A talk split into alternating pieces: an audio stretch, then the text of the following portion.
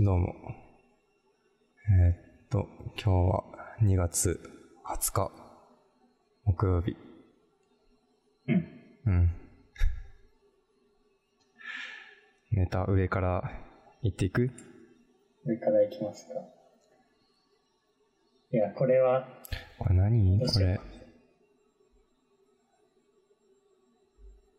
へぇ。学んだことから先。あ、やろう。いいね。うん。学んだこと？うん。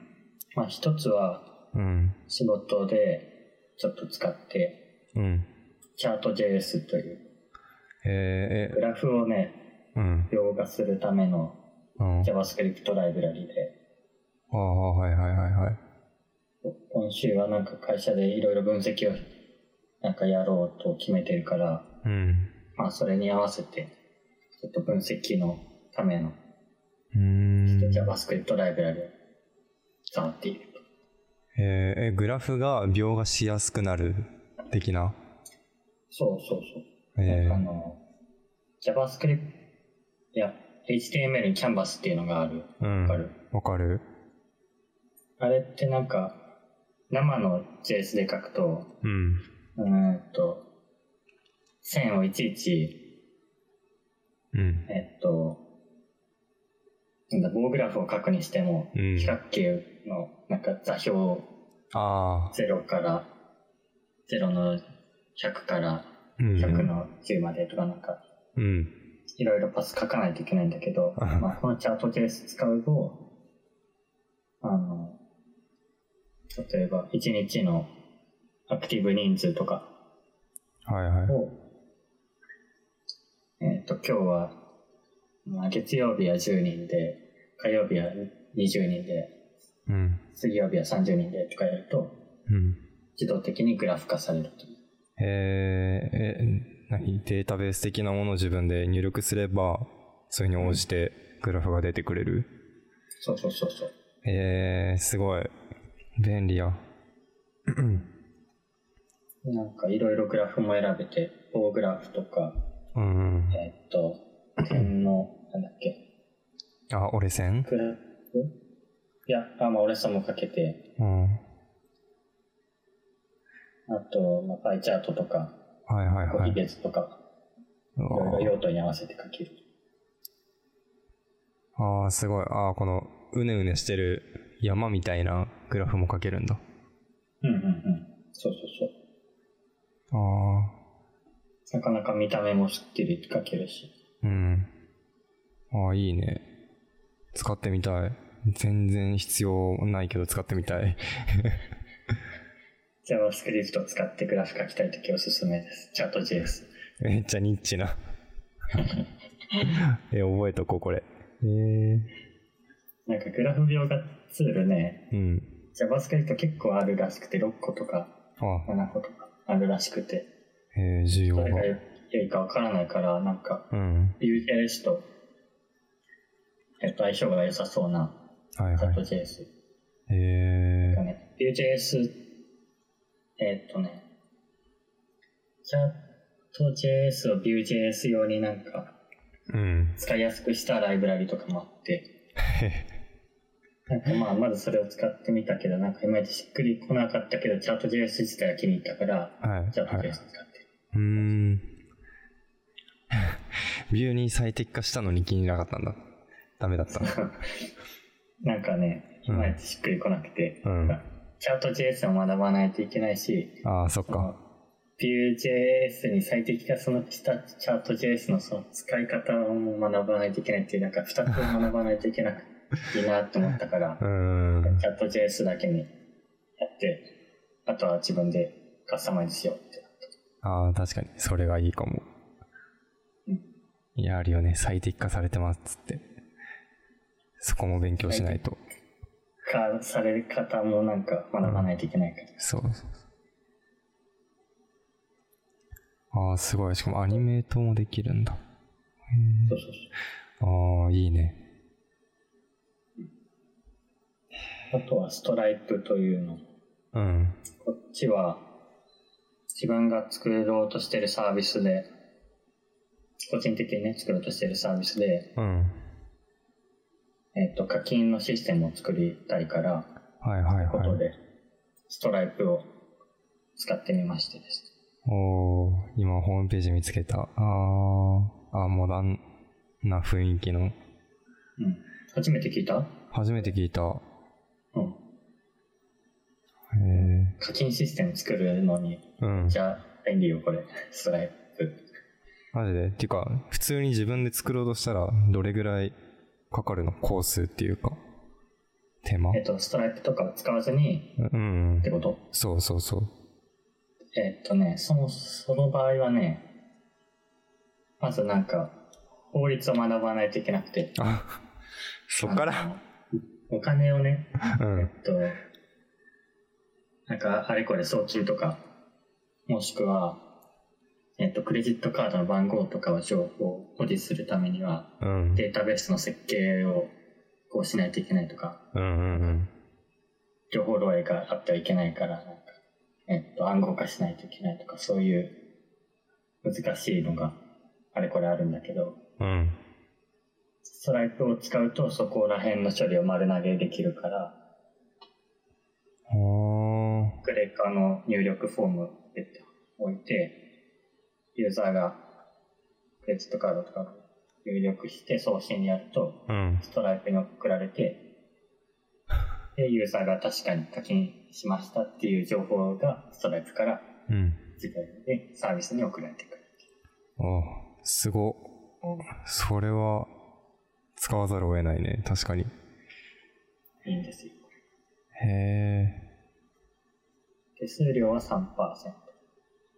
あー、まあね、まあ、自分的にはね、いいんじゃないかと思うのは、うん、えっとね、自分のサービスを有料化する、サブスクリプション化するのに、うん、ピクチブファンボックスの、はいはいはいはい、えっと、月払いを使おうかなと思ったんで、持ってたんだけど、そっちだと手数料 じゅっパーセント だったかな。うん、へー、じゃあだいぶ低い。そうそうそう。だから自分で作っちゃった方が倍に抑えられる。うん、まあ、いろんな会社が使ってるね。スマート エイチアール とかブッキング、スラック、ショピファイも使ってる。わあ、すごい。へ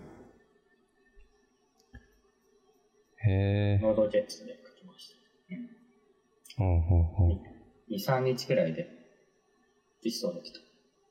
へえ。に、さんにち、なんか法律学ぶとか言ってるのからしたらすごいね。うん、いや、やばいやばい、短い。えっと、に、さんにちって言ってもそれより前に、うん、えっとドキュメント読んだりとかはしてたから、はいはい、仕組みは理解してたんだけど。へえ。ちょっと僕にはまだ仕組みは理解しきれないので難しそうだなって思っちゃうけど、でもすごい。えー、これって国とかも使えるのか。国、国とか関係ない。うん、使える国？うん。外国に展開してもこれでなんか対応できるのかな。ストライプがそもそも海外の会社だよね。うん。サンフランシスコとか書いてある。どうだろう、海外の人が使う。いや、でもすごいな。じゃあマスターカードとかさ、うん、国によってシステム違ったりするのかな。あー、どうなんだろう。そうでなければ使えると思う。そっか、結局クレカの数字入れるだけだもんね。うん。おー、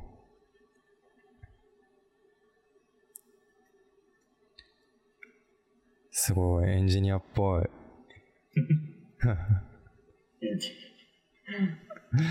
幼稚な感想を言ってしまった。うん、ストライプを使うとさらに、デザイナーの、うん、えっとね、幅も広げられるんで。えー、なんで？えっとね、その入力フォームとかを、うん、の シーエスエス を、うん、あの自前で書き換えたりできるようになってるから。へえ。あ、すごい。じゃあフォームだけ用意してくれるってことか。なんかそう、えっとね、ん一応テンプレートしてフォーム、こんなの、これを丸々ペッて貼れば使えますよっていうのがあるんだけど、うん、カスタマイズもできるようになってて、はいはいはい。だからなんかテーマカラーを自分の会社のテーマカラーに変えたりとか。ああ、いいっすね。馴染むんだ、サービスに。素晴らしい。そうです。デザイナー嬉しいやつだ。デザイナーの仕事が増えます。まあ、仕事は増えるけどね。はい、自由度が増します。そう。作ったのに、ああ、それできないんすよ、みたいな、ならないのがすごい幸せ。うん。えー、あ、いいな。うんうんうん。こんな感じかな、今週学んだでかいこと。すご。今週学んでるね。学びましたね。おー。僕は、うん、今週学んだっていうのは、ちょっと思いつかないけど、でもそう、うん、話してないけど、学んでたこととしては、うん、そう、モデリングっていうのをね、ちょっとやってみた。モデリング。うん。エンジニア的な用語、もともとそういう用語だったのかな。なんだっけ ユーエムエル。えー、っと、統一モデリング言語。なんとかモデリングランゲージみたいなやつがあって、まあ、何のためにやるかっていうと、その、えー、っと、今から作るサービスとかの、うん、えーと、エンジニアだとそ、そこに出てくる概念みたいなものを整理して、どういう親子関係なのか、そこに出てくる概念同士が。例えばなんだろう。ユーザークラスと、うんうん。ユーザーのなんだ。そういう、ユーザーの持っているプロ、プロパティみたいな言い方で、うん、男の人みたいな、何歳とかが。属性があってっていうのをいっぱい作っていくの。なんかさっきのストライプだとなんだストライプに出てくるものだとえっと自分のサービスがそうユーザーどのクレジットカードとかそうそうそうそうとかクレジットカードっていうものもなんか何名前とあのクレカの番号とあと有効期限みたいな属性を持っているみたいのをたくさん書き出してそうでその親子関係をつないでいくで整理するみたいなのをやるらしいのねエンジニアさんははいはいはいそうでそれを ユーアイ の設計に落とし込んだものみたいのをやってた最近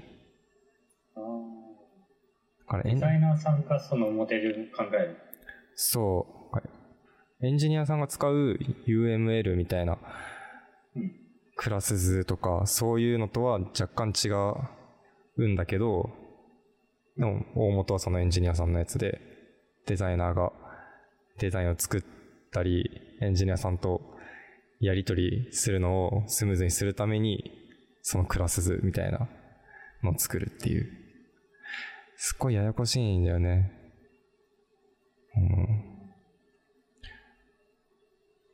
うん、なんだっけなそれ用の本も買ったりして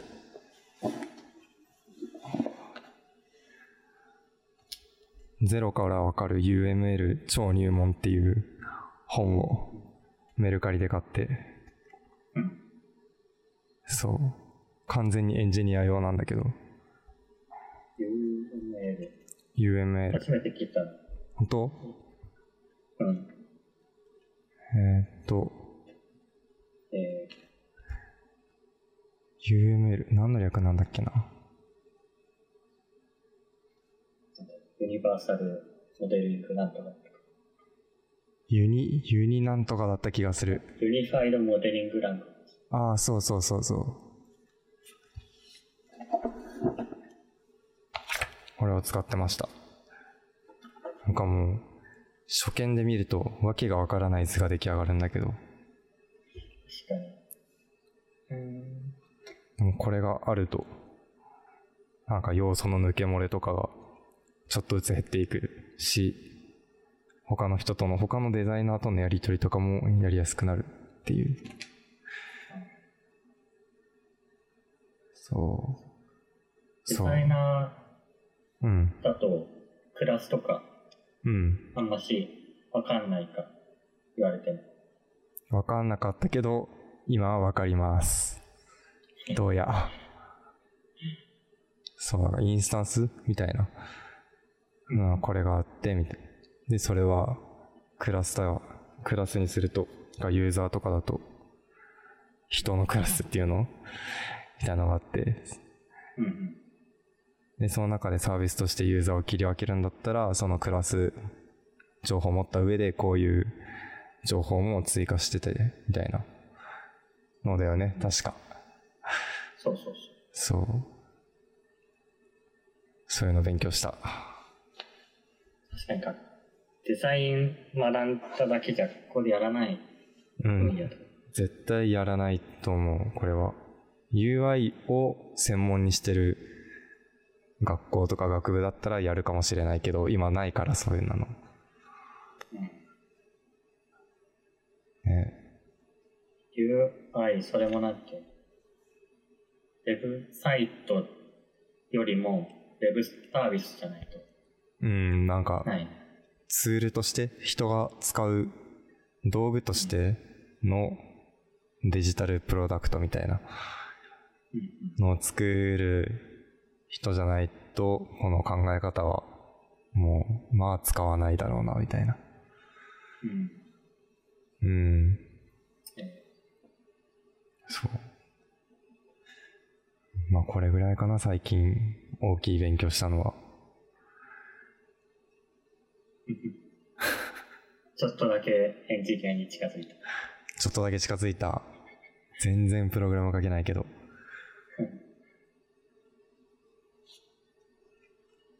うん。こんなものですね。はい。はい。次？次。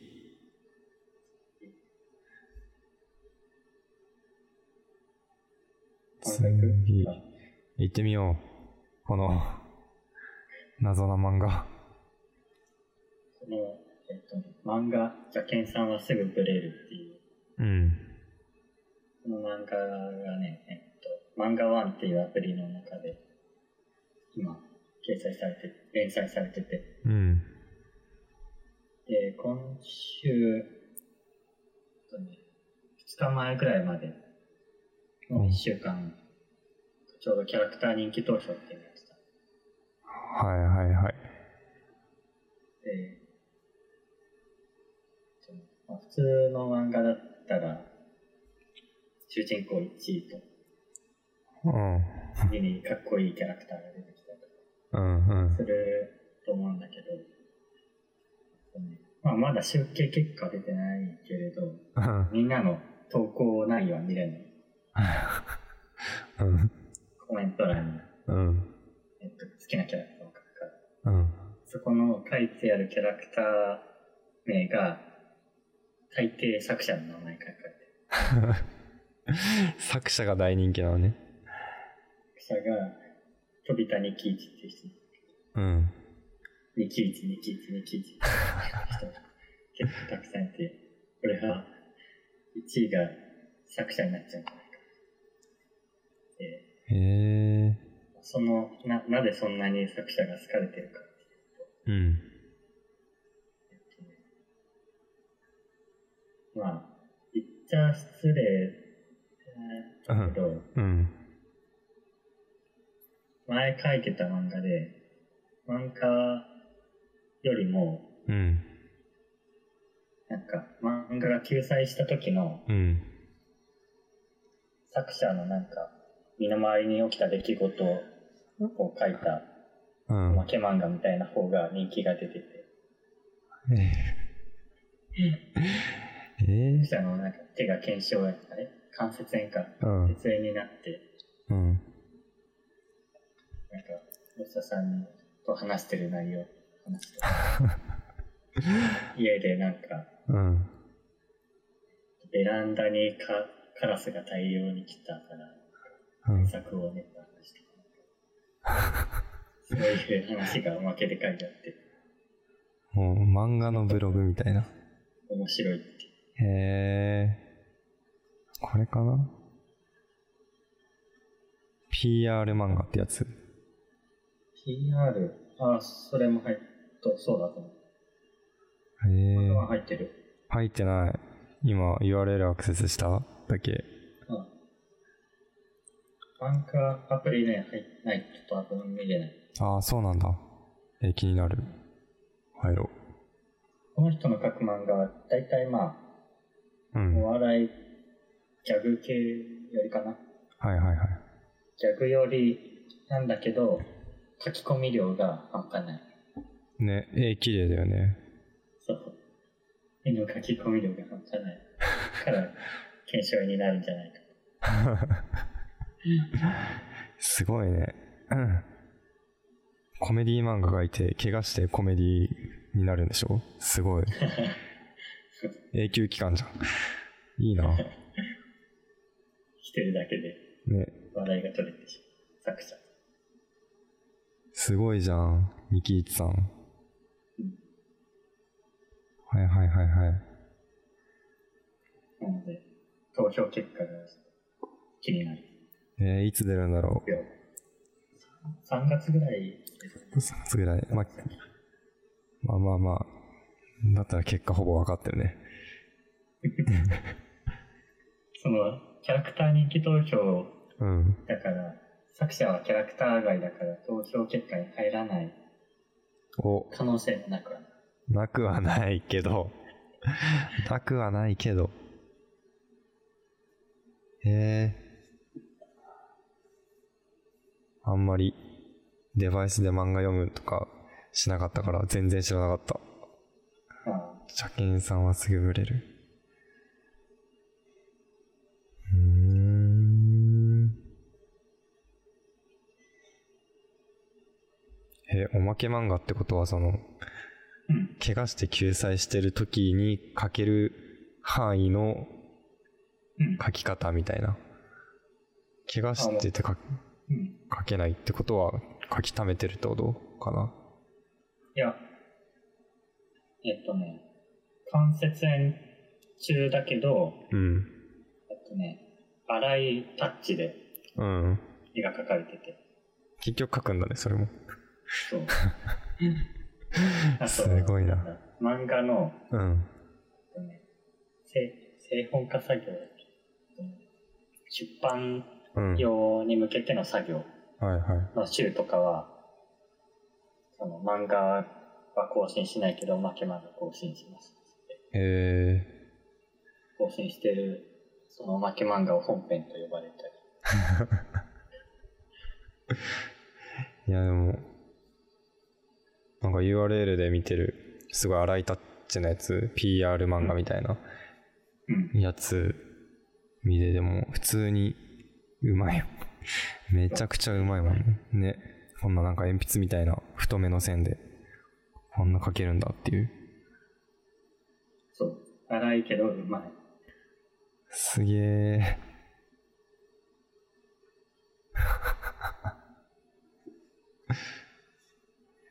ちょっとこの人の漫画読んでみますわ。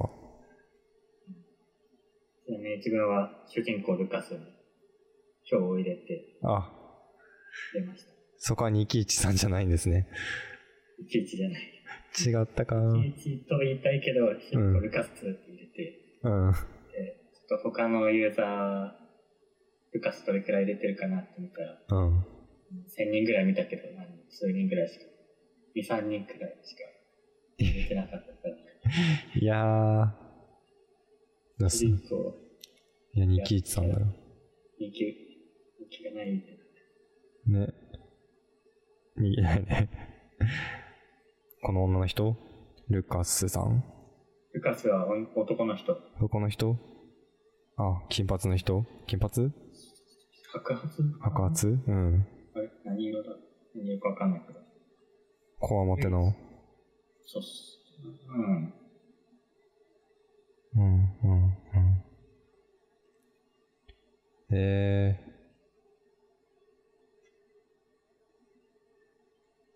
ー。漫画は。ぜひおまけ漫画を読んでみてください。読んでみます。今漫画は入りました。はいはいはいはい。はい。はい。次。次は。どれ行く？上から行くか。もうネタがなさすぎてツイッターで見つけたネタですよ。これ。なんだ？多分ね、ツイート見たら動画ついてるんだけど、これ、うん、なんかバックトゥーザフューチャーの何？バックトゥーザフューチャーの動画にディープフェイクで顔を載せてるっていう。でその顔がトム・ホランドとあとロバート・ダウニー・ジュニアか、スパイダーマンとアイアンマンの人の顔を載せてるのね。これはね、めちゃくちゃ違和感なくて、もうなんか帽子かぶってる人がえっ、ー、とロバート・ダウニー・ジュニアの顔が乗っかってる。になってる。そう。もう一人は誰？もう一人は横歩いてる若い人、よ喋ってる人。そうそう。はトム・ホランドっていう人になってるんだけど、今ツイッターの動画見てる。うんうん、見てる。そう、上の段がその人、顔を重ねた方の映像なんだけど、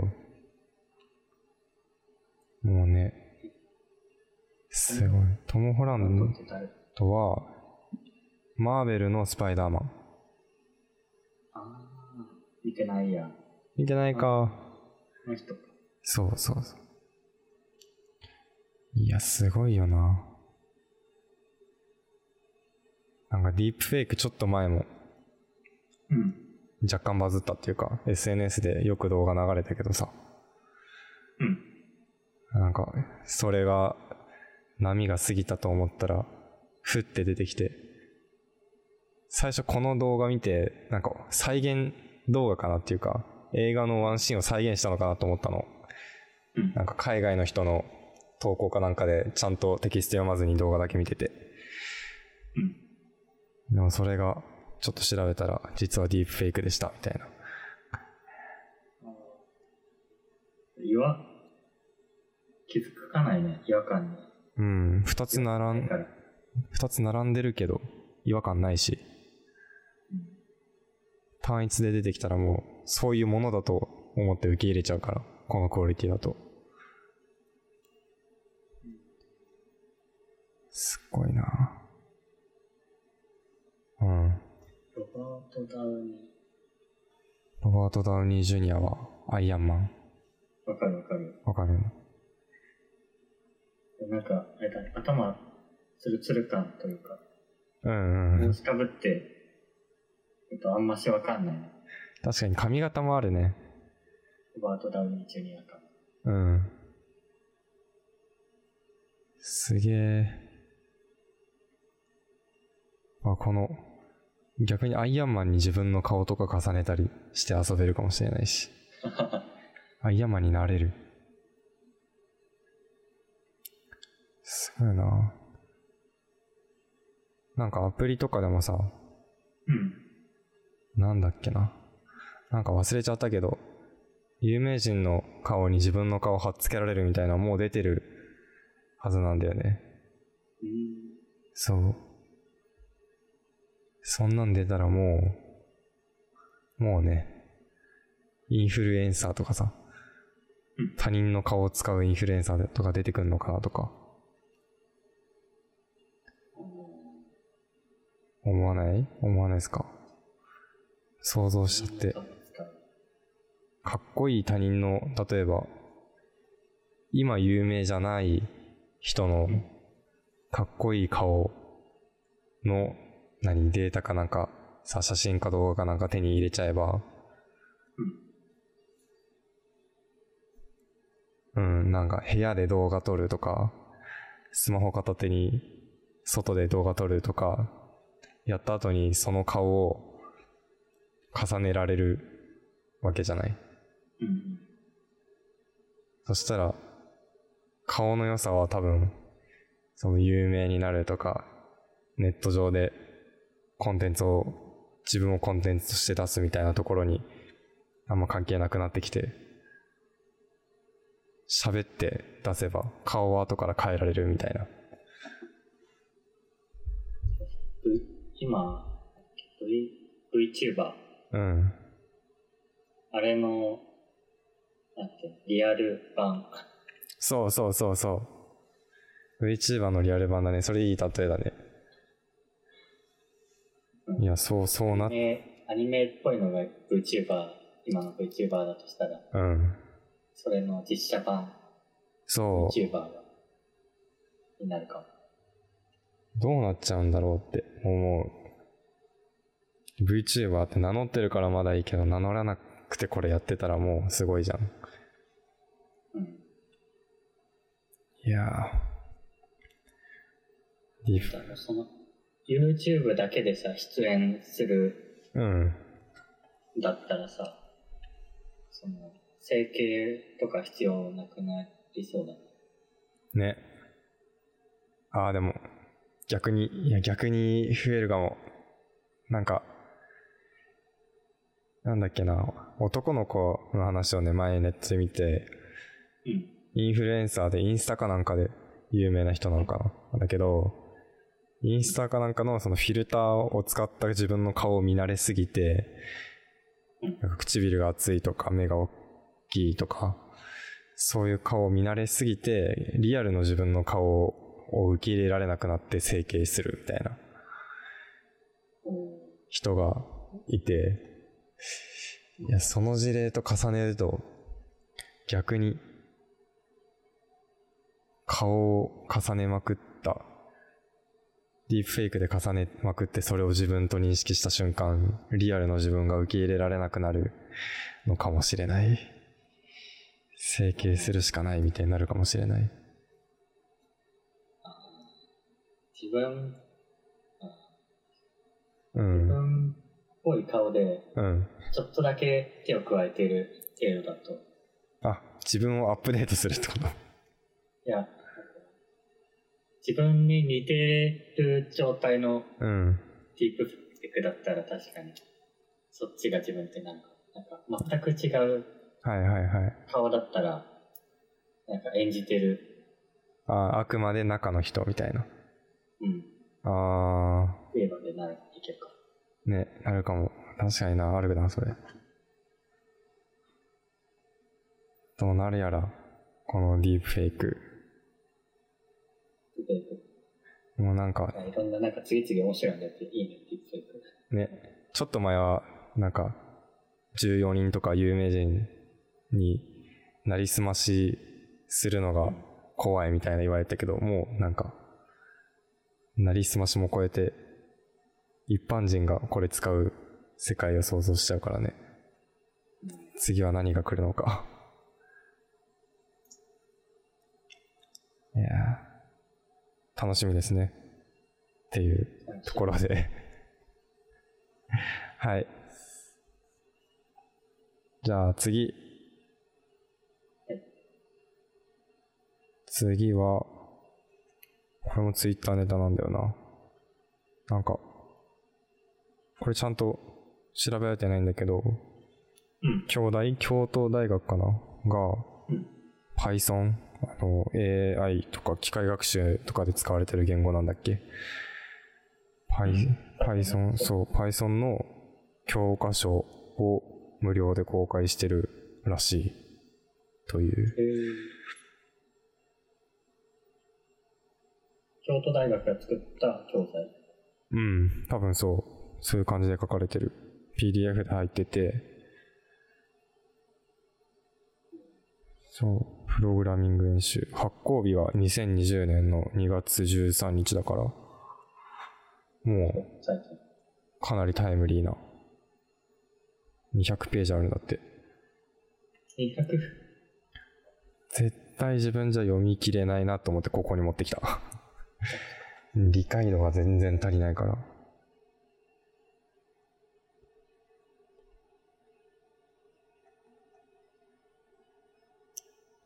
プログラミング演習。うん。もう、ザ大学の授業名みたいな。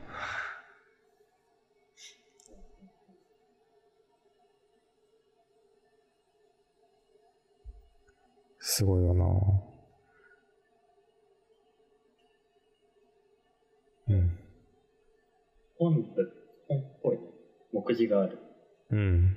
ちゃんと本みたいな。書きと。っていうか、ザ教科書みたいなコンテンツ。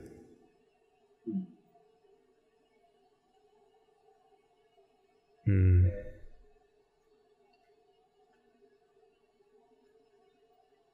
こういうの使う？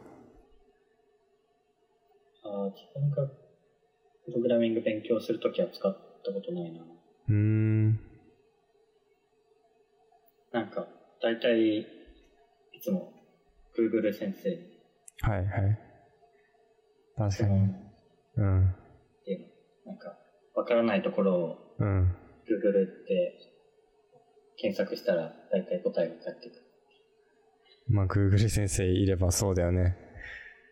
あとそう、自分が大体ね、勉強するときはね、うん、言語を勉強するっていうよりも作りたいものが先にあって、はいはい。なんか、家計簿が作りたいってなったら、うん、じゃあ、まずどの言語をやろうかって、ウェブで作るんだったら、うん、えっと、表のテーブルの書き方はどうしたらいいんだろうって調べたり。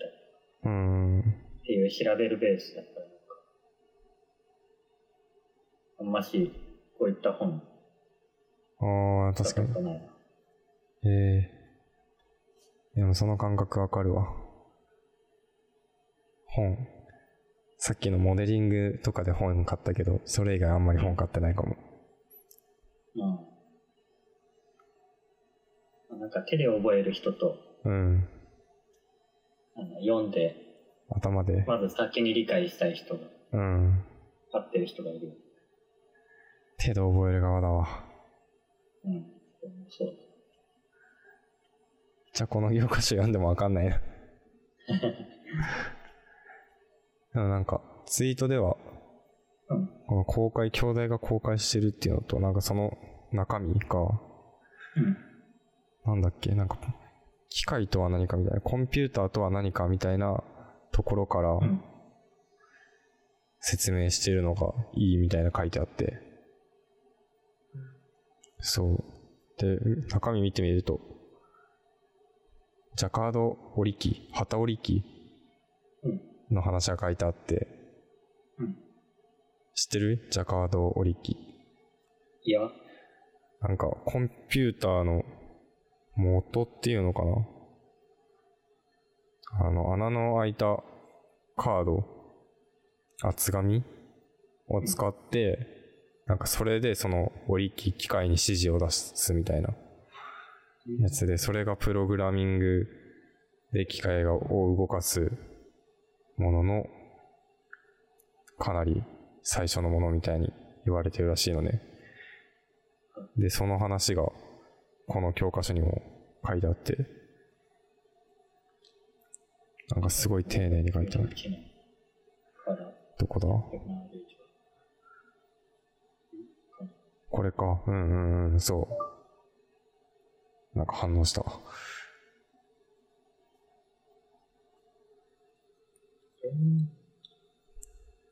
なんか、ファインマンの数学者の本になんか、それっぽい話が出てたけど、それ。へえ。なんかカード、その数字が書いてあるカードを、うん、なんか一緒に入れるとその足し算がされたりとか掛け算がされたりとか、ああっていうなんかすごいらしいけど、そんな感じなのかな。これは穴の開いたやつだが数字が書いてあるとかなんか、うん、カード自体は多分意味は持ってないんだけど。うん多分カード、その穴の開いたカードを使うことで機械の動きを制御するっていう、そういうものらしい。うん。なんかプログラミングっていうと大体、ププログラミング言語そのものの話とか、さっきの何かを作るためにはこれみたいな話ばっかりだったからさ、こういう何もう期限に迫る話があるっていうのすごいいいなと思った。でプログラミング言語があるってことは、そのプログラミング言語を作ったプログラミング言語があるはずじゃん。 Python があるってことは、多分 Python を作ったなんとか言語みたいのがあって、でその言語を作ったまた何か別の言語があってみたいな。ああ、Python をなんか機械語とかに変換する、そう変換するやつ、そうとかとか、うん、そうなんか絶対元があるはずで、なんかその元が分かるだけでも、何俺とかいきなり Python とか言われてもあんまり分かんないけど、プログラムってこんな感じで機械動かしてるんだよみたいなのを一番最初のやつ出してくれるだけでも、なんかちょっと理解した気になれるっていうか、モチベーションは上がるあら、こういうのいいなと思った。ああ、そうなんだろうなんだろうね。いやもうなんでってなっちゃうから、いきなりプログラミング シーエスエス とか エイチティーエムエル もそうだったけど、え な, なんでこれこんなんなってんのみたいな、なんかね、期限プログラ、えー、自分の経験的にはね、うん、その最新のプログラムの方が分かりやすい、あ、うん、人間に優しく作られてるから。分かる分かる、そう。その人間に優しい言語を作った言語があるじゃん、でも。うん。その言語を。それでも理解するのめっちゃ厳しいよ。いや、そう。そこのなんか理解をしたいっていうよりかは、そのこと、うん、言語の、うん、例えば Swift とかの元になってる言語、 Swift を作るために使われた言語が多分あって、でその Swift を作るための言語のまた元があってみたいのが知りたいみたいな、言語のルーツを、そう、英語の元はなんだっけ、ラテンじゃなくてラテン語だとかとか、なんかそれが分かるだけでもさ、なんかなんか分かんないけど、いつか共通点が自分が学んでるものとか見てるものの中で共通点が出てきたりしてした時にさ、大元が分かってれば何理解しやすいというか、英単語を覚えるときにその単語に含まれてる言葉を言葉が分かれば、新しい単語も理解できたり、古い単語でも似た単語、言葉、音とかだったら理解できたりみたいなのがあるから、もうなんかなるべく大元を理解しに行きたいっていう。結構上級者な気がするんですよね。とか言って全然分か、分かりやしないんだけどさでもここ確かにね、えっとえっとなんだ、C プラとか、うん、やばそうな言語だよね、なんか、かんえー、っとオブジェクト思考の言語とか、うん、そこら辺のなんかいろいろルーツを探っていれば、似たような言語はパッと見れば理解できるようになる。そうそうみたいな、そういうそういうのがしたい。うん、上級者だね。いやー。わからないけどね、ほぼね。うんうん。なんか英語とかもさ、うん。えっとラテン語系のスペイン語とかイタリア語とか、うん。いろいろ勉強すると大体なんか他の言語のうんうんうん。使用時間が短くなっていく。そうそう、どんどん、うん、なんかいっぱい知ってると、そのめたい部分。すごい抽象的なところで共通点見つけられるみたいな、うん、そういうのやりたいんだよな。面白いね。うん、発見したとき楽しい。そう、それよ。かな、もうプログラム全然わかんないけど、旗織り機の話とか出してくれると、あ、旗織り機で言うあれねみたいななったりするのもちょっと楽しそう。旗織り機で言うあれ。今パンチカード入れてんのねみたいな、あ、今パンチカードのパンチ切ってんのねみたいな理解の仕方ができるとすごいね、助かるよねはいっていう話でした。じゃあ次、はい、またまたコロナネタですね。ゾーニングってなんか初めて見た言葉なんだけど、なんかねニュースで見て、何隔離とか多分分ける、ゾーンを分けるみたいな話だと思うんだけど、なんかツイッターで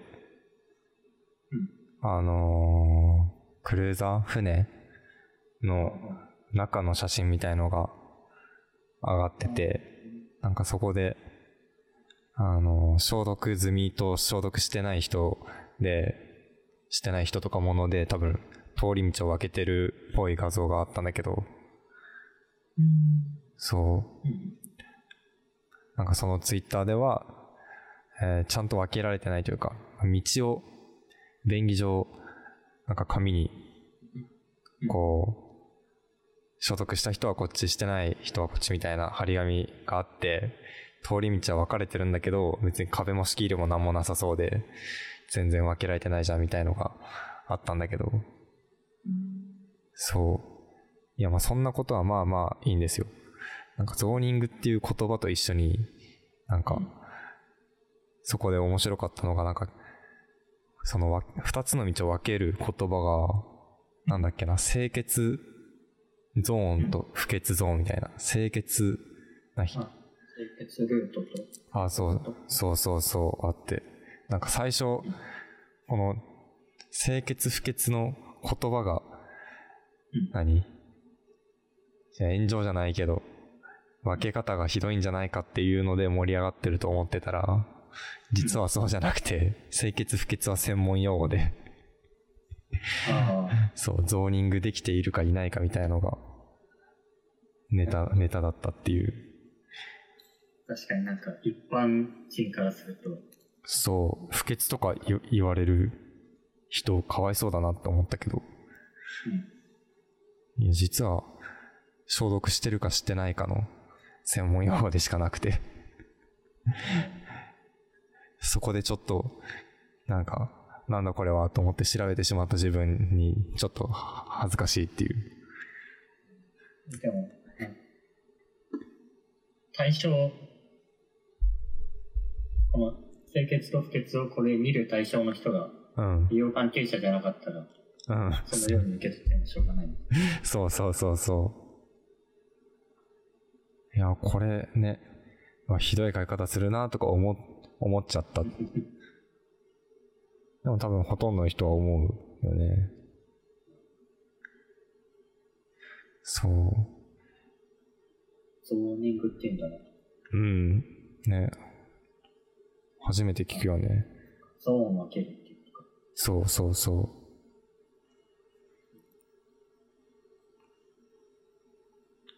ゾーニング。ゾーニングとかな。できないよな、でも。普通の人。ってこと？え？いやなんか船でこれゾーニングとかやってるけど、うん、リアルな生活の上でゾーニングみたいなエリア分けるとかできなそうだなと思って、病院とかで。血でってこと？そうそうそうそう。うん、自己申告制だよね。多分か病院行ってなんか証明書もらう。そう、あなたコロナウイルス感染してますみたいになっても、病院めっちゃ大きい病院だとは分かんないけど、普通の内科とか行ってさ、あじゃああなたはもうあの隔離しないといけないのでこの道から通ってくださいとかこの部屋へ入ってくださいとか多分できないよなと思って、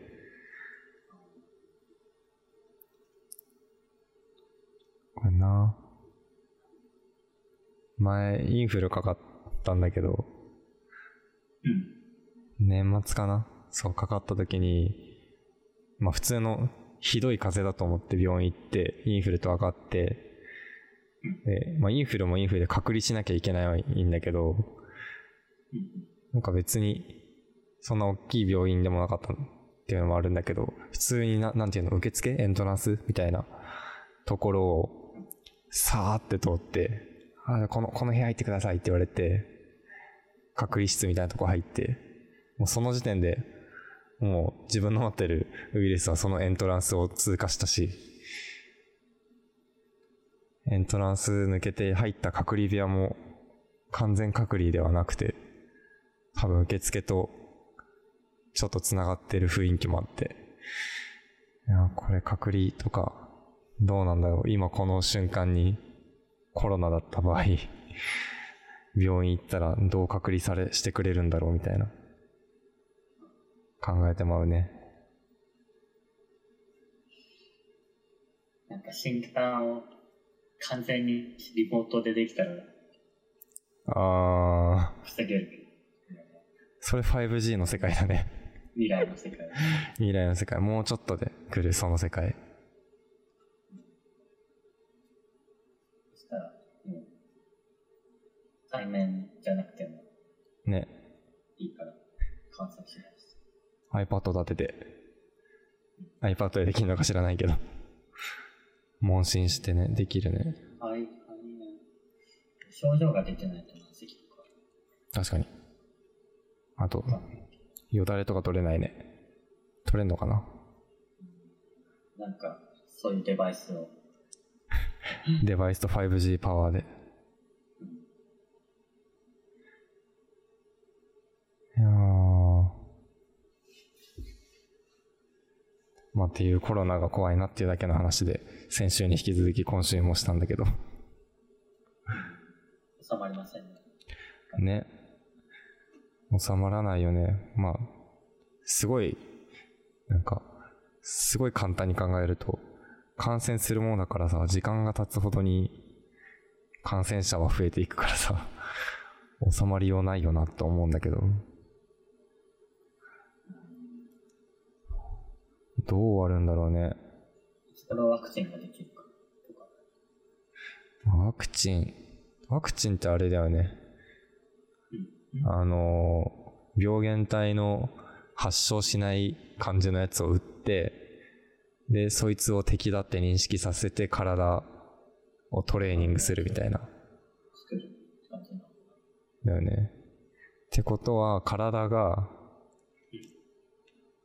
ワクチンでも何でもいいから体が免疫を持つまで人類が免疫を持つように進化するまで止まらないっていうことか。ああ、なんかそのディストピア感ちょっと エスエフ っぽくてワクワクするわワクチンはまだないよね。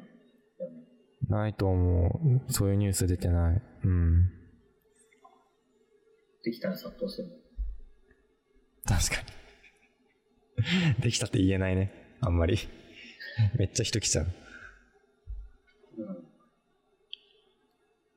うん。うーん。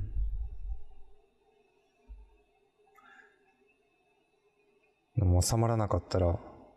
うん。リモート。リモートが終わらない、永遠自宅から出られない日々が未来に突入するしかないね。まあ ファイブジー さえ来てくれればいけるかもしれないけど、それでも ファイブジー と ファイブジー って Wi-Fi より強い。うん、強いはず。え、なんかあ、そう、じゃあ ファイブジー の話していい？あの、うん、なんだっけ、YouTube であの、うんうん、オリラジのあっちゃん、うん、うん、のあの人の YouTube 大学みたいな動画で ファイブジー のやつちょっと見たんだけど、うん、なんか超超高速低遅延、内容量みたいな。なので、だから、なんかよくさ、大企業とかが ブイアール でスポーツ観戦みたいな、ファイブジー の世界だ、みたいなのを言ってるけど、そういうのができるようになるって言って、ってことはもう、ね、何？Wi-Fi より速いとかそういうレベルじゃなくて。じゃない。多分、ネイティブで世界がつながってる状況みたいのが出来上がるんだと思う。もうだって、Google のさ、スタディアだっけ？ゲームのクラウドベースのゲーム、ストリーミングサービスも、あれも多分 ファイブジー 見越してやってるだろうなと思うんだけど、なんかクラウド中心にあるコンピューターで全部処理して、でそこで生まれた映像っていうのをその末端のデバイスにかにネット ファイブジー を通してギュンって飛ばしてあげるみたいなのを想定してやってると思うけど、それもコンピューターの処理のスピードプラスネットワークのスピードがもうほぼ低遅延、何も遅れがないぐらいに感じるっていう前提でやってるだろうから、もうね、すごいことになるので、あ、なんだっけ、 ファイブジー 対応 MacBook みたいな噂もね、あるけど、もうそうそうあれももうどう、どうなっちゃうんだろうって感じするね。もう Wi-Fi つながんないとかそういう会話が多分生まれない。太陽が届かない。そうそうそうとかになりそう。極地に行ったら届かないだろうけどみたいな。水道がないとかそういうレベルなの。ね、なるかもね。もう普通になんか。あって当たり前のインフラにやっとなるネットワークが、ああ楽しみですね。 ファイブジー も早く来てほしい。どこだっけ、韓国、中国とかどあのあたりと、あとアメリカのどっかはもうすでに ファイブジー 試してるらしいけど、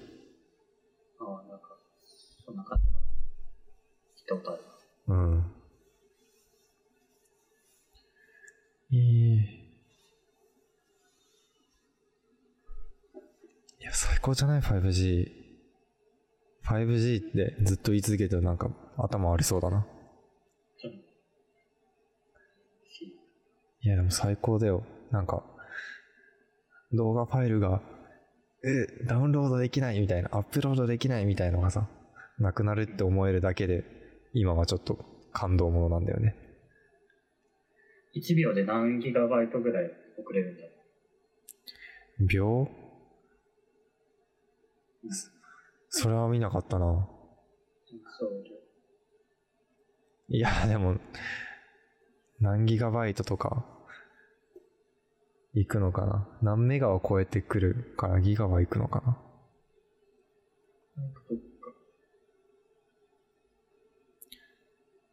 ファイブジー の速度。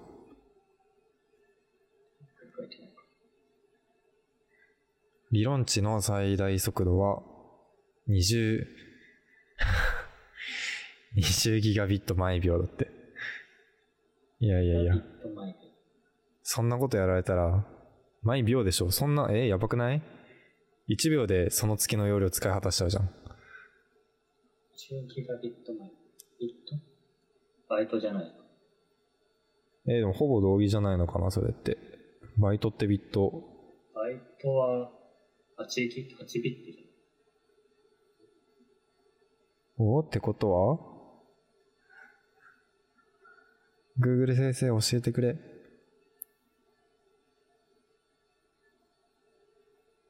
えー、っと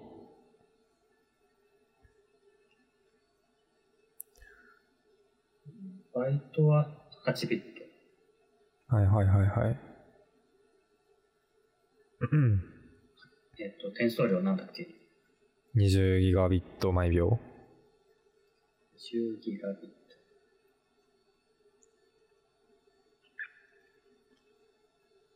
うーん。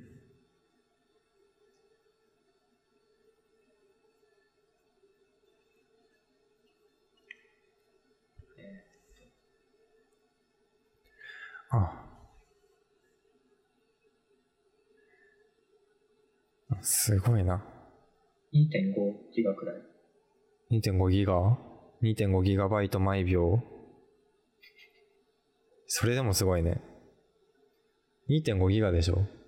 最近ダウンロードできなくて困ってたファイルそのぐらいだから、もういちびょうだわ。いやいちびょうで そ, それを思うと、なんかもうダウンロードアップロード系で悩むの全部バカっぽくなってくるな。数年後にはできるのに今悩んでるみたいな。パソコンの方がその速度に追いつけるんだろうか。パソコンが送りきれないみたいな。処理しきれなくなりそう。確かにな。いや、大学の、うん。でも、さばききれない。大学で買ったパソコンとかもうね、うん。ファイブシー 使ってもあんま変わりませんとかなりそう。乗り遅れ。乗り遅れちゃう。すごいね、これ。うん。今ドコモのサイトで ファイブジー の説明するサイトみたいなあったから見てるけど、無線区間の転送遅延いちミリセカンド いちエムエス ってことは、うん、転送遅延だからラグ？ああ、ラグがいちミリいちミリセカンドせんぶんのんミリセカンドひゃくぶんのいち秒せんぶんのいちかせんぶんのいちかせんぶんのいち秒以下ってことなんだろうね。うん、そんなのもう人間にしたらもうね、ゼロももはやゼロよみたいな。そうだ、すごいよ。楽しみだなこれ。結構ちゃんと楽しみになる。何が出るか。ファイブジー でしょ？ IoT とゲームとスポーツ観戦となんか医療とかはもう言われ尽くしてるじゃん。あとは車の自動運転も言われてて、あとなんだろう ファイブジー。 いや、これ想像ついてない時点でもうダメなんだろうな。えー、どうなる？つながってて基本でしょ。テレパシーとかできるようになる。頭になんかペってつけたら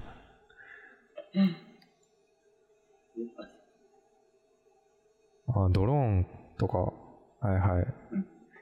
ドローンが低遅延だから、なんだろう、正確に飛んでくれたりするのかな。いちミリぐらいの精度で、うん、飛べるのかな。うん。常に情報を得てるから。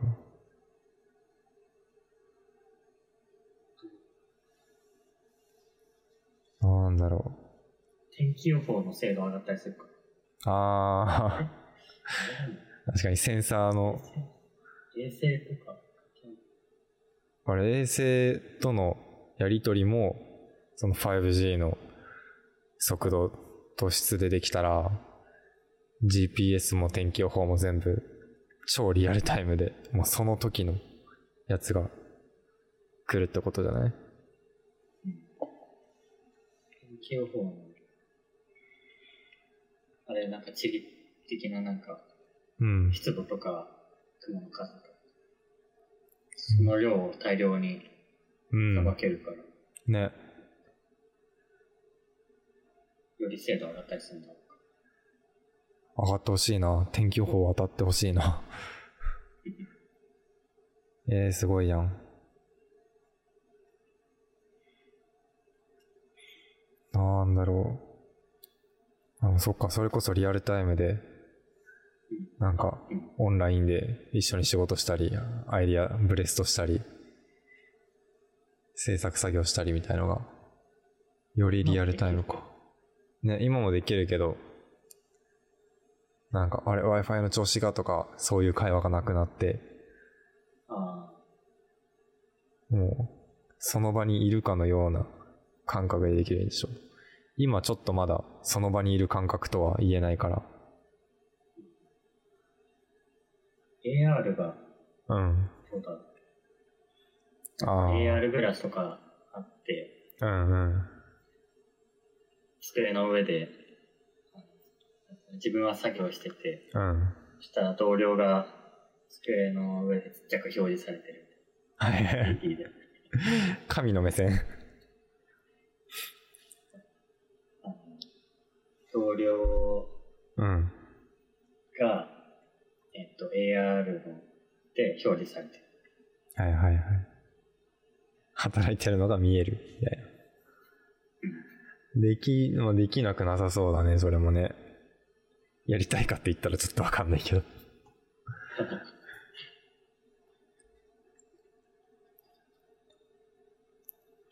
うーん。ファイブジー。あ、そっか。景色とか。なんか。何？壁にでかいモニターでも仕込んでさ。で、どっかの景色をカメラで撮って、それをネットで、ネットワーク経由でその画面に埋め込んだ画面に映したら、リアルタイム遠距離窓みたいのが。今こういうのあるよね。なんかや、ライブカメラ。ああ、そう、ライブカメラとかで、かもう画質もリアルタイム性も確保されたそれになるんじゃない？もう窓ですみたいな。リアルタイムカメラってなんかヨーロッパの景色をね、昔見てたことがある。おお。なんか多分ね、うん、画質はね、うん。なんかよくするとね、別の問題が発生する可能性もあって、人の顔がすごくよく見える、うん、あーはいはい、そこら辺のなんか問題出てきそう。確かにライブカメラ映りたくないがゆえに壊されるのか、人が来なくなるのかとか、訴えられるのかとかありそうだね。人の顔に自動で全部モザイクかかればいいのかもしれない。あ、それもできるんじゃない？一回クラウドを経由して、でそこで処理して、出来上がった映像がまた ファイブジー 経由でいけば、そこら辺の処理も早くなればね、いちミリセカンドとは言わずとも別に十分な速度でできそうだね。すごいじゃん ファイブジー。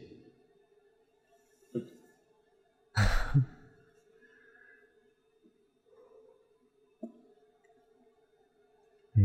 ん。うんうんうん。はい。リ、リモート行く？リモートトークする？リモートワーク行きます。そう、あの、コロナウイルス感染の影響で、多分最近リモートワークする人増えてると思うんだけど、僕もその一員でね。しかもここ二人ともそのリモートワークの一員でやっていて、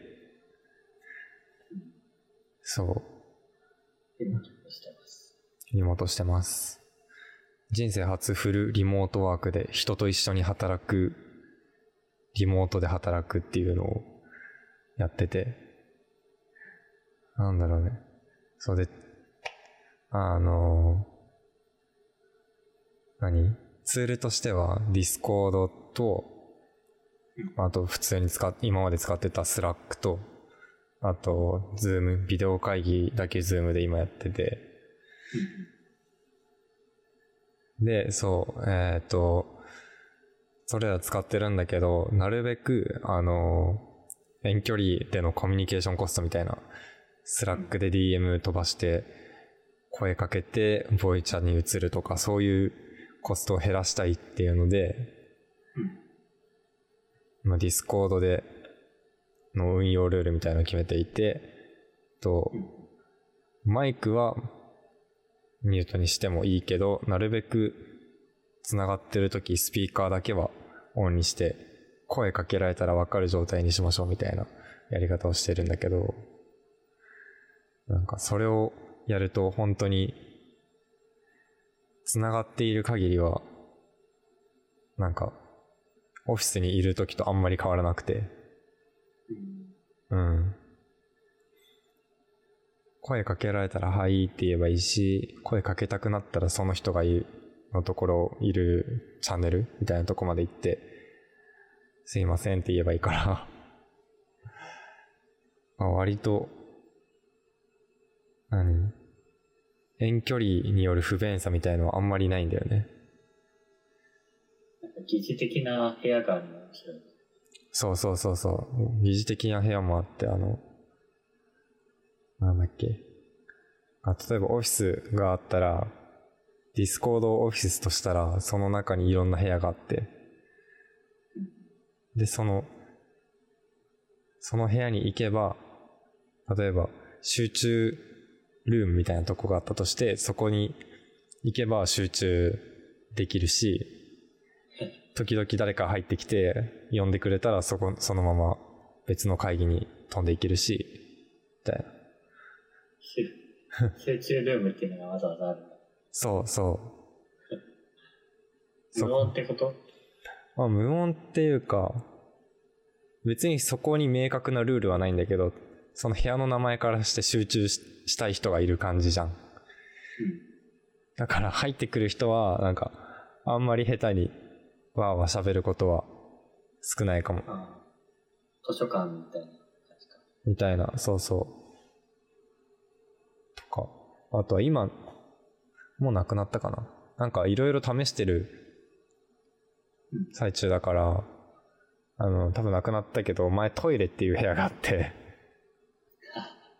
一体何に使うのか分かんないから、自分だけ本当にトイレ行くときにそこの部屋に、あの移ってトイレ行ったんだけど別に何の用途じゃないね。でも何の機能も持たないの。そこに運用ルールも機能もないからただ見る。なんかわざわざなんかトイレなんかトイレ行ってそう見られるのもなんかそうだ。それを見られたくない人はその部屋に入らないしトイレ行ってきますっていうのめんどくさい人は多分そこに自分の何アイコンを移動させて明示しておくことで、まあ、コミュニケーションコスト減らすしみたいなそういうごっこ遊びがすごくなんだろうね、たの楽しいのかな。うん楽しい楽しいかも、えー、そう ブイアール ではないけどバーチャルなリアリティだ。そうそうそうそう、運用ルールで作り上げるバーチャルなリアリティがそこにある。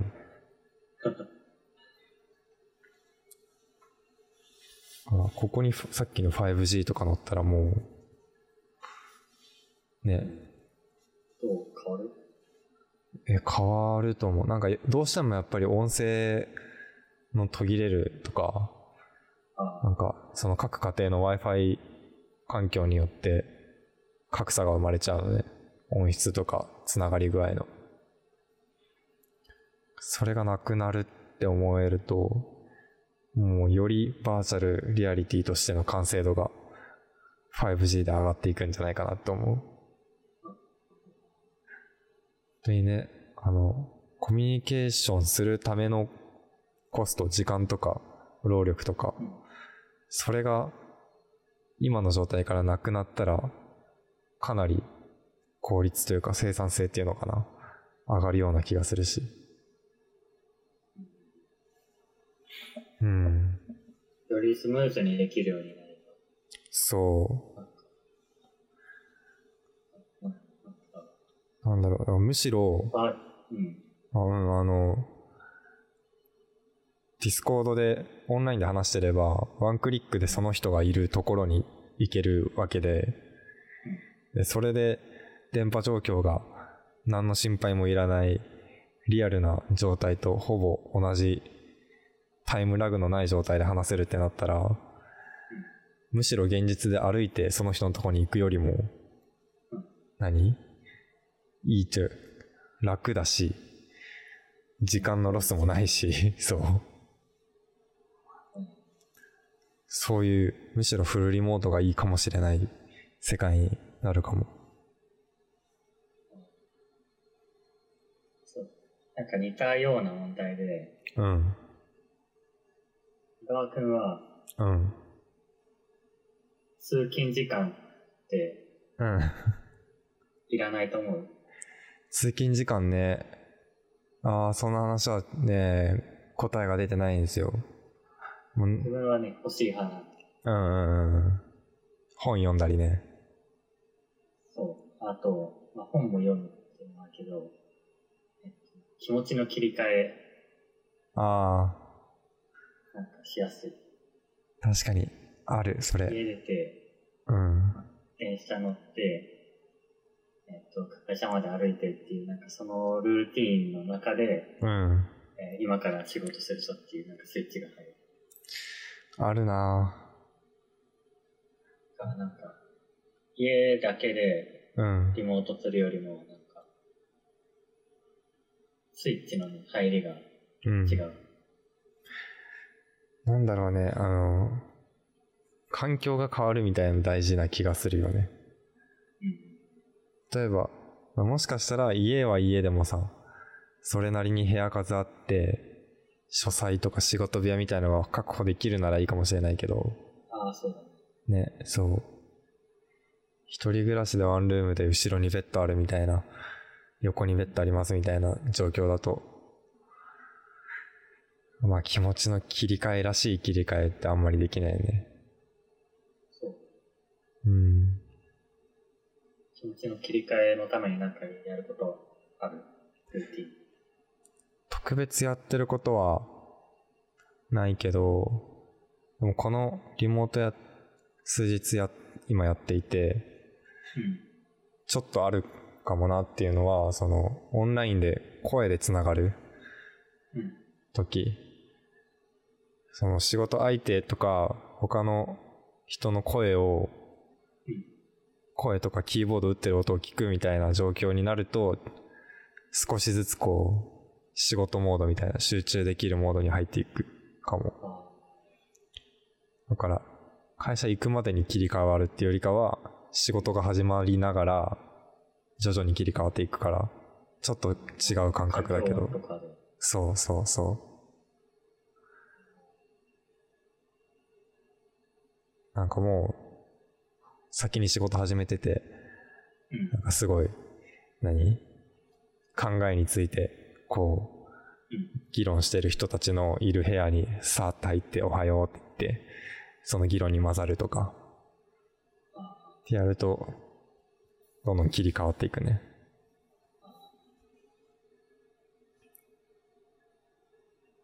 他の他のスイッチが入ってる人。うん、あ、そうそうそう。うん、うん、もう何、肌感を感じることで、そう、自分もスイッチ入れてもらう。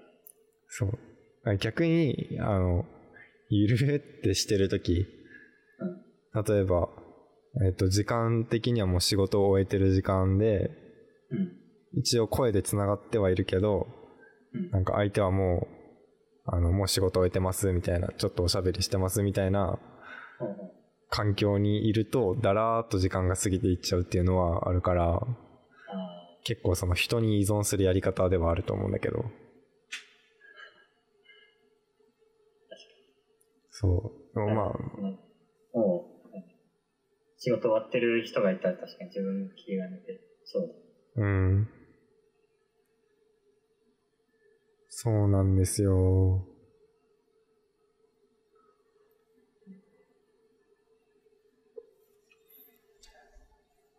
ああどうやってやろうかな、うん、今はどうしてるそこらへん。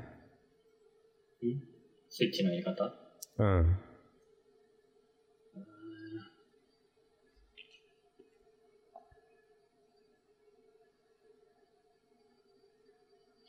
その時か。えっとね、今週はね、うん。うーん。パソコン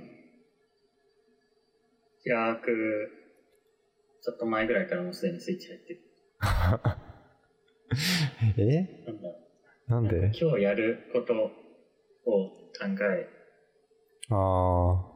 っていうかなんだろう、なんか今週やることかなり明確だったからだから、うん、分析をするっていうのが明確で、うんうんうん、今の進捗が自分の中で明確になってるから、はいはい、えっと朝お昼、まあ、朝食食べてコンプロスティーを食べ、うん、にかいに、まあ、上がって途中くらいで、まあ、今日も何分析しようかなっていうのを考えて、テキストだったら、もう、スイッチを。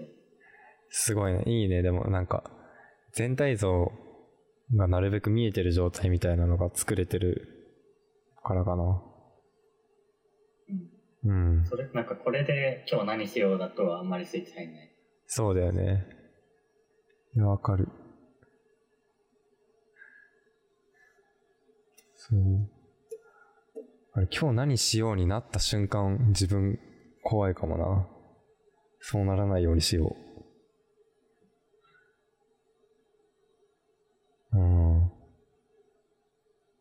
今もうあの自分の部屋に付箋を貼るための壁みたいのを確保してるんだけど、うん、でその壁の目の前っていうか横に自分の机デスクがあって、うん、なんかなるべく人と話した中で出てきたこととかはトゥードゥーリストみたいにして付箋でバーって貼るようにしたりして、うん、もうとにかくアナログにやってるんだ。そうなんかいろいろ試したけどどうしてもアナログで育ったから、うん、アナログの方が体と脳が連結してる感じなんだよね。なんかそこら辺なんか面白い。なんかデジタル人間のアナログにこだわりたい部分。いやこれね、面白い。いやこだわりじゃないんだよね。なんかどうしても自分の体に染みついてる感覚。例えばペンをちゃんとアナログのペンでアナログの紙に書くっていうことが自分が覚え物事を覚えたり思考したりする、まあ、スイッチみたいなものとしてなんか体が覚えちゃってるんだよね。だからこだわりじゃないんだけどそうせざるを得ないみたいな。きっと iPad と Apple Pencil で育った勉強した世代とかがだったら紙と付箋あじゃあ紙とペンじゃなくてなんかデジタルのパッドとペンの方が物事を覚えたりしやすいかもしれないし、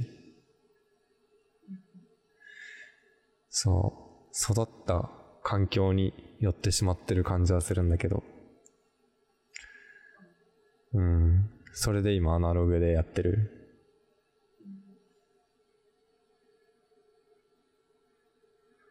今仕事関係でアナログ管理してるもの、うんないないな。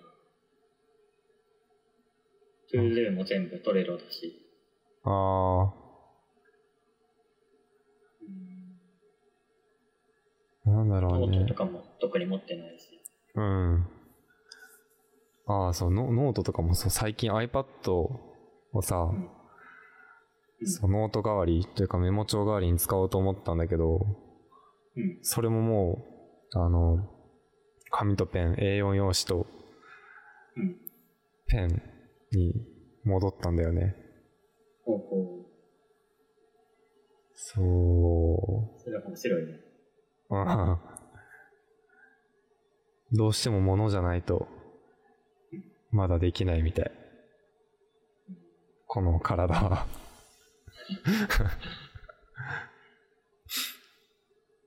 うん。まだデジタルに拒絶反応出る分。いや、なんだろう、拒絶ではない、拒絶ではないんだけど、ものとして存在して、触れて、動かせて、えっと、常に見える状態じゃないと、えっと、まだうまく処理できなくて、デジタルだとコンパクトで無限なのはいいんだけど、えっと、常に目に見えたり、あの、自分で移動させるみたいなことができないから、なんかすごい整理されてるじゃん。トレロも、あの、ボード作って、で、その中になんか、なんだ？エリア？カードとさ、そのカードをまとめてるのがあるじゃん。看板か、そうそうそうがあって、で全部整理されてる状態の中で自分がいかに自分の思考をツールに合わせるのか、まあ、ツールをうまくハックして自分の思考に合わせた使い方をするかみたいなとこだと思うんだけど、なんかそれそれはそれですごくいいんだけど、その整理する前が必要な人とかは多分デジタルで処理しきれないんだと思う。ブレインストーミングとかとか、ああ、時計が鳴った。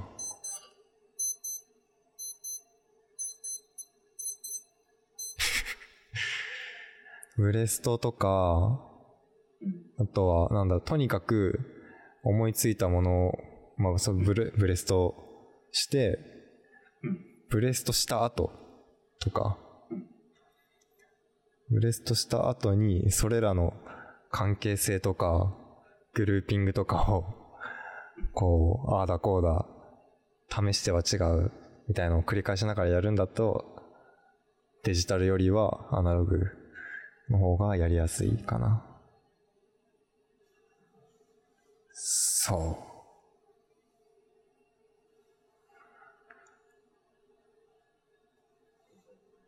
うん、グループで話し合いとするとかは、うん、確かに自分もボード、ホワイトボードを使うとか、うん、まあ、その感覚近いかも。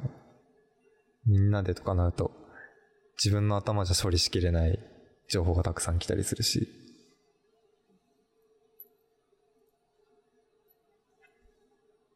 おー、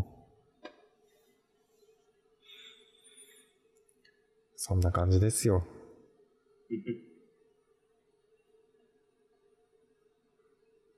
うん。いや、iPad 買ったのも エーよん 用紙使うと机が散らかるから、机が散らかってすごい汚いって怒られるからiPad にしたのに。会社で？そう、いや、なんか真面目に怒られるわけではないけど、なんか。どんどん広がっていっちゃうの、自分のもののエリアがあれも見てこれも見てってやると、もうね、あのー、ディスプレイにポストイット貼って机に エーよん 用紙並べてみたいな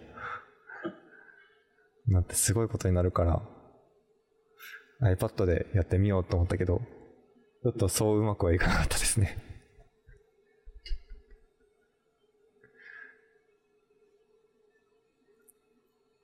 うん、自分の会社だと紙の書類がまずないから、うん、ああ、紙が生まれない。あ、書類、ドキュメントはいいと思う。書類として書類として紙として存在しなくていいかなと思うけど、その考えるためのなんだ道具、そう、キャンバスとしての紙はまだデジタルには持ち得ない、なんだろうね、この体とのつながりみたいなのを持ってそうな気がする。そこの差を追求するのも面白そう。うん、デジタルで現状はまだデジタルのその進化がついてないというか、うん、不足してるとも考えられる。ああ、そうだね。だから持ち運び感とか、あと、うん、パッと全体を見渡せる感じとか、うんうん、が紙がいいっていうのはデジタルにはまだその機能が、うん、そう、えーと、できてないっていう。そうなのね。それは iPad とかのそのディスプレイの中でしか描画できないから、うん、あのバーって画面広げられないけど、そうそうそうそう、それがなんだろう、あの映写機というか、あのアイアンマンのホログラムみたいな、ホログラムとか、なんか投影する機能がつけば、うん、壁にあってやって、うん、一覧なんか見渡したりとかできそう。そうそう、それもあると思う。なんかなんだっけ、なんかちょっと飛んじゃうけど、あの、うん、落合陽一さんのやってた自然自然と計算機みたいななんか展示があるじゃん。あ、何何があって展示みたいのがあって、ちょっと行ったことないからネットの情報だけなんだけど、多分その計算機はめちゃくちゃ突き詰めると自然と何ら違いがわからないみたいなことを言いたいと思うんだよね、その展示では。うん、その葉っぱの並び方はフィボナッチなんとかみたいのがあって、計算で処理できる、表現できるみたいのの突き詰めた版だと思うんだけど、うん、なんかってことはもうさっき言ったもうデジタルとしてのそういう紙とペンにと同等以上の機能を持てば、デジタルのコンパクトさと無限、無限さ、なんか制限のなさみたいな特徴を持ちつつ、紙とペンと同じ特性を持った何かが出来上がるのかもなって思う。うん、未来の記録ツールはどうなってるんだろう。どうなってんだろうね。まあでも頭に直接デバイス埋め込んで記録とかしない可能性もあるけどね。スムーズに拡張できるのかな。どうなるんだろう、うん、考えてるものをさ、言葉とかにもし置き換えるとすると、うん、えっと脳みそから言葉に置き換えて記憶デバイスに保存して呼び出すときに言葉でまたインプットする。なまた時間かかったりする。はいはい、まあ、言葉という箱箱というか、なんだろうね、言葉というものに自分の思考とか概念を詰め込むステップをどうするかみたいな、うん、そこら辺イメージをそのまま保存して、うん、そのまま呼び出せたりできるようになる。ビジュアル、ビジュアル的な保存になりそうだね、それだと。あの、なんか言葉もさ、まあ、正確なことは知らないんだけど、えっと、漢字とか元をたどると象形文字みたいな。で、イコールそれはイラストレーションみたいなとこにも通じててさ、なんかエジプトの昔の言葉とか、鳥とかさ、人とかでビジュアルでってことは、言葉よりもビジュアルの方が思考とか概念のに近いものとしてあるから、なんか最速でそういう人間の思考を保存したり表現したりしようと思うと、言葉は通らずにビジュアル表現とか、まあ音とかになりそうな気がしたっていうだけで、うん、だって赤っていう赤っていう言葉を知らない人にさ、赤っていう言葉で伝えるよりはさ、赤色を見せた方が早いじゃん。なんかそういう感じで脳から直接記録して表現してってなりそう、超未来。例えば食卓で醤油取ってっていうのも、うん、イメージ自分のイメージをそのまま相手に転送できるんだったら相手が醤油を取ってる様子を想像したのを転送して相手があ醤油取るのねって理解して、うん、取って渡すとかのコミュニケーションになる。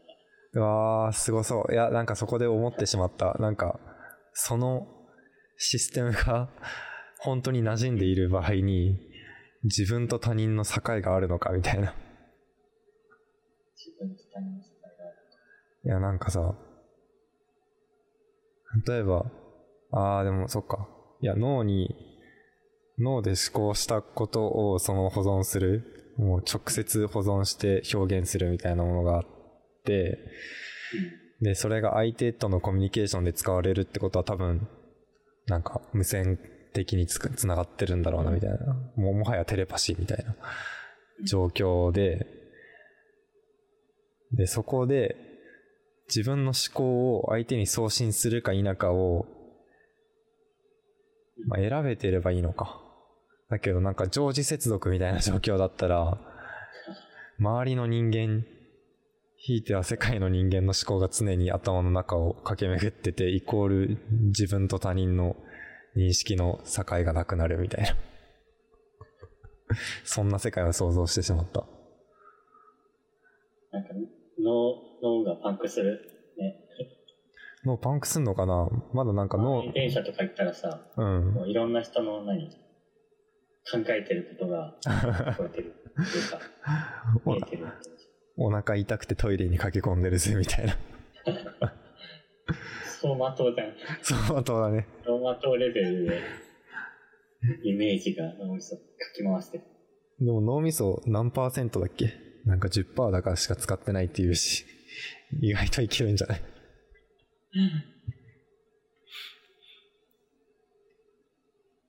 あーいやすごそうだな。面白い。うん、何年後だ。そういうのをブラックミラーでやってくんないかな。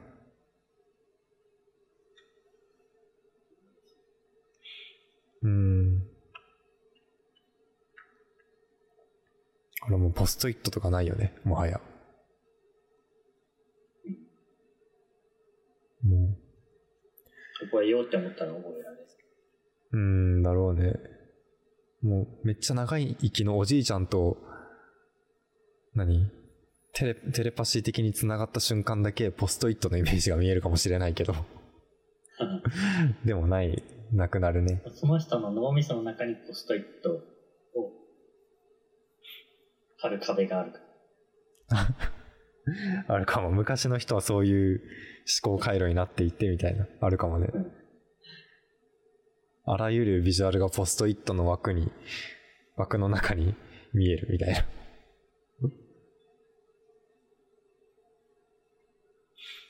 あーいや未来感あるな。うん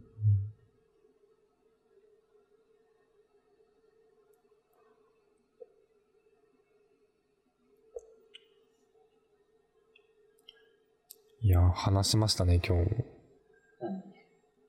いちじかんはんうんいやー話したな。いいね。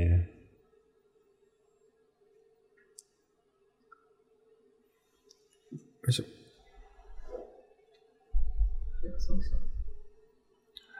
そろそろそろそろ明日のリモートに備えて。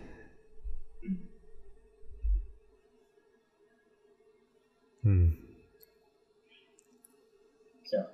では、以上。